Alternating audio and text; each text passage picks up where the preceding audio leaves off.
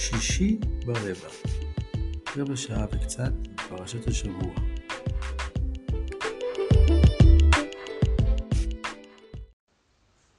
שלום לכולם, שלום לכולם. וכמובן תודה לעוז, תודה ליונתן שהביאונו עד הלום. פרשת השבוע שלנו היא פרשת בשלח.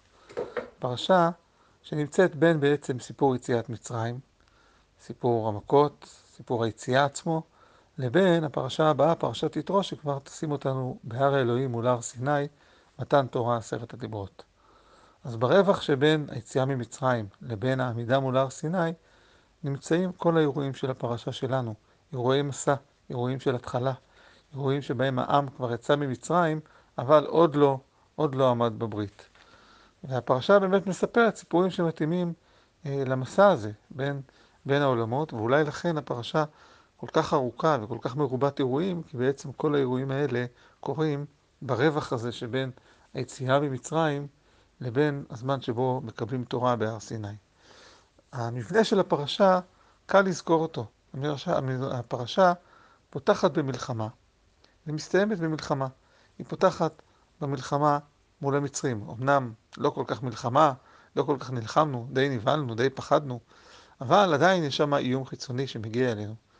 המצרים. האקורד הסיום של סיפור המצרים.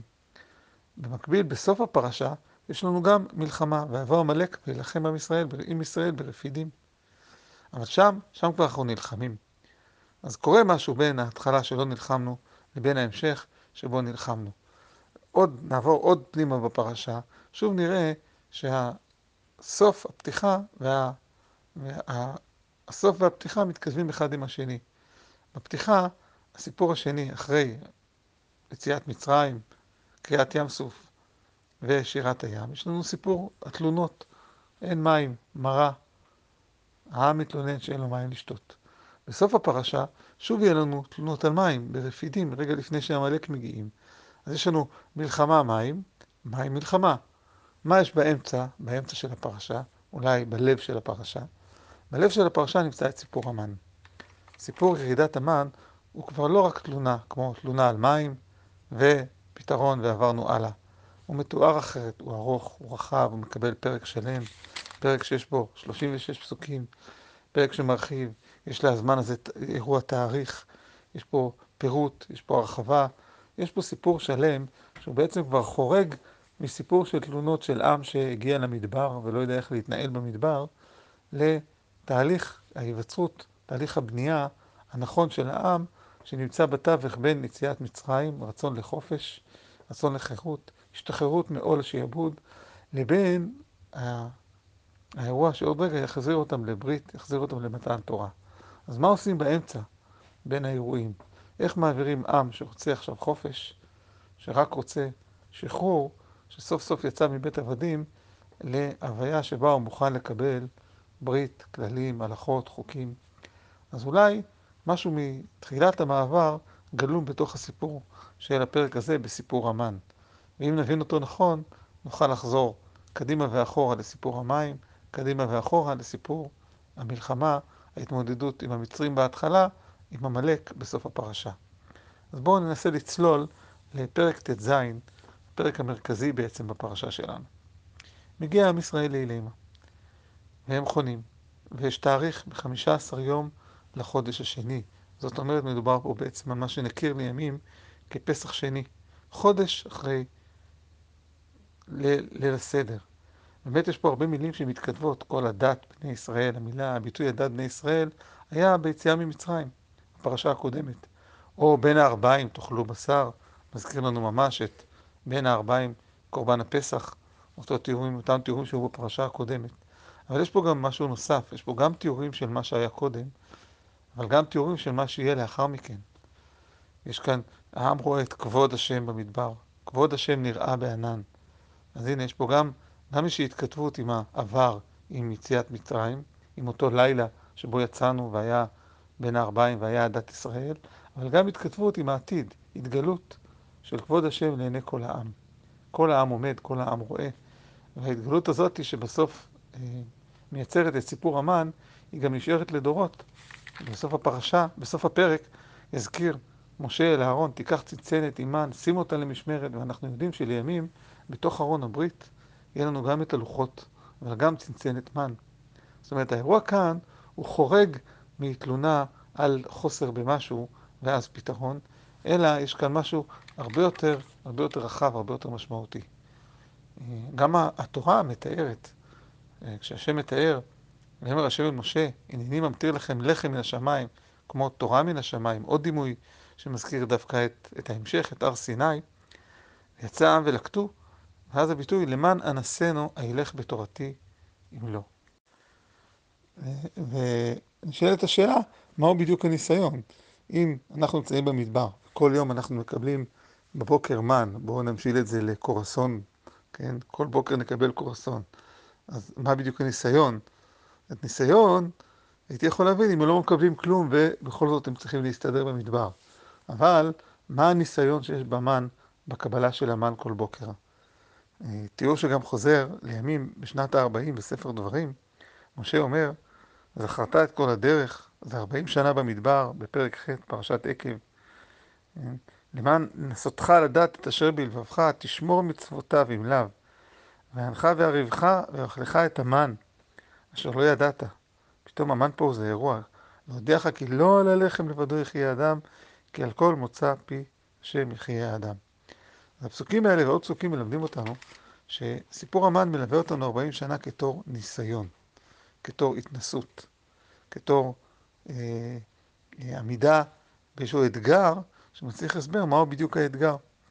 אם נקראת, ננסה לקרוא את המשך הפסוקים, ננסה לדייק ולהבין לאט לאט מה בעצם קורה פה, או מה הסיפור של המן.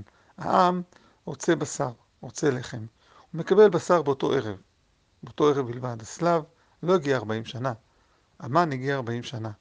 אז באותו ערב שהוא כביכול מתכתב עם ליל היציאה ממצרים, לפני חודש, הוא גם קורה ב-15, והוא גם בעצם פסח שני, לימים נדע את זה, שם יש בשר, שם יש בן ארבעים, שם יש עדת ישראל, שם הם אוכלים את הבשר. אבל האירוע המרכזי של הפרשה, הוא נודד הלאה, הוא נודד ליום, לבוקר, כמעט כל בוקר. וכאן קורים שני דברים מאוד מאוד מעניינים. הדבר הראשון, השם אומר למשה, אני ממתיר לכם לחם מן השמיים. אתם תיקחו אותו כל יום. זה הניסיון. אם תלכו בתורתי או לא. אז אנחנו עוד הרבה לפני, לא הרבה, אבל אנחנו עוד לפני מתן תורה, לפני המצוות, לפני האירועים הגדולים, לפני שהם יודעים את הכל. אבל כאן, רגע לפני מתן תורה, שיש פה עם שיצא לחירות, צריך להתחיל להרגיל אותו לחוקים. צריך להרגיל אותו לכללים. ובעצם האירוע פה הוא אירוע שמדביק בתוכו גם את יציאת מצרים, אבל גם את מתן תורה במיני יציאת מצרים ומיני מתן תורה. כי הם לראשונה מקבלים לא רק נס שאין להם מים והם מקבלים מים, או שהם צריכים לצאת ויש עשר המכות. כאן הנס בא עם מידה. אתם תקומו בבוקר, תיקחו מוקדם ותיקחו מנה ליום ללא יותר. אין לכם חופש לקחת כמה שאתם רוצים, אתם לא תאגרו, אתם לא תשמרו למחר, אתם תיקחו את המידה הנכונה, כל אחד את המידה שלו. אז מצד אחד, הם מקבלים נס מדהים במדבר, הם מקבלים מן. מצד שני, המן בא עם כללים וגבולות. בעצם זה הפעם הראשונה שהם מקבלים התחלה של תורה, רמז לבאות. רמז לזה שהיציאה לחירות ממצרים היא מעבר לעבודה אחרת. כן, מעבר מעבדי הזמן, עבדי עבדים, לעבד השם ולבדו חופשי. מעבר לחיים בתוך כללים, חיים שמצריכים איפוק. יש להם את המנה שלהם, והם צריכים לדעת להתאפק, לא לקחת יותר, למרות התודעה ההישרדותית שהייתה להם, מן הסתם, אחרי שנים של עבדות ושיעבוד. האיפוק, כמו שכותבים לא מעט מחקרים, האיפוק הוא אחד מה, מהיכולות המופלאות של היצור האנושי. בשונה מבעלי חיים שאין להם איפוק, הם רוצים משהו, הם ניגשים אליו, האדם ניחן בתכונה אדירה שנקראת האיפוק. האיפוק אפשר את הציוויליזציה, אפשר חברה, אפשר מוסר, אפשר התפתחות, אפשר חוסן שמאפשר לנו להיפגש עם דברים ולא מיד לשאוב אותם, לקחת אותם, אלא לעמוד מולם, לראות את קיומם, ולאפשר להם לדעת לעמוד מולם ולא לבלוע אותם. אז כאן עם ישראל מקבל מן, אבל הוא לא מקבל כמות אדירה של סנדוויצ'ים, שכל אחד ייקח כמה שהוא רוצה, סבבה, מעולה. זה לא חופש, זה גבול. מקבל כל אחד את המנה שלו, וגם מוסיף הקדוש ברוך הוא עוד משהו ככה קטן, שביום השישי אה, ילכדו פעמיים. אפילו לא מוזכרת המילה שבת, אולי, אולי בכלל לא מוכרת עדיין המילה שבת. אנחנו כאן מדברים על ההתחלה של הברית, ההתחלה של הקשר. בעשרת הדיברות, שבת תופסת מקום מאוד מרכזי, היא הדיברה הכי ארוכה, הכי מפורטת, עם המון המון אמירות, עם המון משמעות. כאן, כאן הם עדיין לא יודעים על השבת, אבל הם פתאום לומדים שיש איזה... אה, משה לומד שהקדוש ברוך הוא שישה ימים יוריד את המן. אם נקרא היטב את הפסוקים נראה שמשה שומע את האמירה של הקדוש ברוך הוא שביום השישי יהיה מנה כפולה, וכנראה לא כל כך מעביר אותה הלאה, אולי אפילו לא כך יודע. בסך הכל שבוע זה לא משהו שאפשר להבין אותו בצורה אובייקטיבית. יום הוא מורכב מלילה, בוקר, עד הלילה הבא, חודש, מסלול הירחי, שנה, עונות השנה. אבל שבוע יכול להיות של שמונה ימים, יכול להיות של תשעה, יכול להיות של חמישה. אז זה נכון שאנחנו פותחים את בראשית ויודעים את סיפור הבריאה, אבל אם רגע ננסה לנחש על מה הם יודעים, אז אולי הם לא מכירים עדיין את ספר בראשית. הוא יינתן להם רק במתן תורה או לאחר מכן. כאן בעצם הם עוד לא, עוד לא מכירים את השבוע. זה עוד לא מושג שאנחנו מכירים אותו מפסוקי התורה. אנחנו לא מכירים אותו, ופתאום אה, אומר השם אל משה, ביום השישי תהיה מנה כפולה, ואפילו לא אומר מילה אה, למה. אה, כאילו, ביום השישי תכינו פעמיים. יום שישי מהיום, כן? ואז משה אומר להם, מתחיל איזה שיח בין משה ואהרון לעם, ניסיון לפייס אותם, להרגיע אותם, יהיה בסדר, תקבלו לאכול, יהיה אוכל. יהיה לכם בשר, ויהיה לכם בבוקר, ובבוקר אתם תשמעו.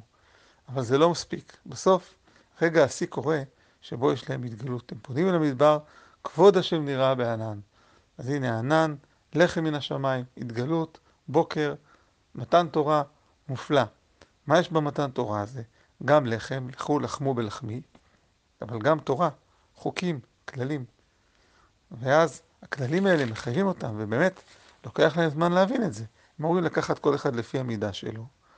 ואז יש כאלה ששמרו, והותירו אנשים מעונת בוקר, וירם תולעים, ויבש, ויקצוף עליהם משה. משה אומר, חבר'ה, יש חוקים, אתם צריכים להישמע לכללים. המטרה של המן שהולך ללוות אותנו 40 שנה במדבר, היא לא הייתה רק לדאוג לנו לאוכל בצורה ניסית, היא הייתה גם לתרגל אותנו בגבול, לתרגל אותנו במידה, כדי שנהיה מסוגלים בכניסה לארץ לקיים באמת את כל מרחבי התורה. אבל אנשים לא שומעים עדיין, לוקח להם זמן, נוקטים, ואז מגיע פתאום היום השישי. ביום השישי יוצאים כולם ללקט, ופתאום מגלים שיש לחם משנה. יש מנה כפולה. מפשט הפסוקים נראה שהם כל כך מופתעים שהם ניגשים למשה, זאת אומרת שהם לא שיערו, זאת אומרת שמשה לא אמר להם. אולי משה לא לגמרי הבין עדיין מה הכוונה, או לא הבין מה החשיבות, או לא ידע עוד מה לעשות עם הידע הזה. גם הוא מתחיל את תפקידו לא רק להיות מנהיג של עם שיוצא ממצרים, אלא להיות מי שמוריד תורה, מי שמביא חוקים. ואז אומרים לו, אה, ויבואו כל נשיאי העדה ויגידו למשה, ואז איך משה מגיב? אה, הוא אשר דיבר השם, שבתון, שבת שהיא קודש להשם אחר. פתאום משה אומר, עכשיו אני מבין שזה באמת, זה באמת ככה. יש לנו משהו מיוחד על הבורא, שהוא שישה ימים פועל, וביום השביעי, ביום השביעי הוא מרפא. הוא נותן למציאות כביכול להתרחש מאליה. והשבת כאן היא עדיין שבת של השם. הקדוש ברוך הוא מגלה לנו את הסוד הקשר בין אלוקים לאדם. הקדוש ברוך הוא בורא עולם, בורא בורא, הוא יכול לברוא הכל, הוא יכול להמשיך, הוא יכול... אבל כביכול, יש פה איזו נקודה של הרפאיה, ובהרפאיה פתאום האדם, האדם יכול לפעול, האדם יכול להיות נוכח. אז הקדוש ברוך הוא שישה ימים פועל, וביום השביעי מרפא. וכשהוא אומר, ואנחנו בעצם צריכים להיות שותפים פה להרפאיה שלו, עדיין לא כי זה שבת שלנו, קודם כל כי זה שבת שלו. ואז באמת, כולם לוקחים את המנה הכפולה, שתי הקורסונים שפתאום ירדו באותה אריזה שקודם הייתה, היה הקורסון האחד, אבל בשבת עדיין יש כאלה שיוצאים לבדוק. אולי כן ירד מן, אולי כן יש משהו. ואז שוב, שוב יש את הביקורת עליהם. עד מתי אנה מעלתם לשמור מצוותיי ותורותיי? איזה מצוות? איזה תורה? מה מדובר? כן, יש להם לכם כללים. שישה ימים אתם לוקחים בבוקר, ביום השישי לוקחים מנה כפולה, ביום השביעי אתם לא יוצאים מבתיכם, לא לוקחים. ובעצם לצד הנס יש את החינוך למסוגלות לשאת חוקים. ולכן הפרק הזה מסתיים בזה שלחם משנה, לחם המן הופך להיות לחם למשמרת. הוא הולך להיות לחם לדורות. הוא הולך להיות משהו שמונח בארון יחד עם לוחות הברית, כי בעצם הוא מהדהד את אותו רעיון, את אותו, אותו עיקרון, שיש חוקים.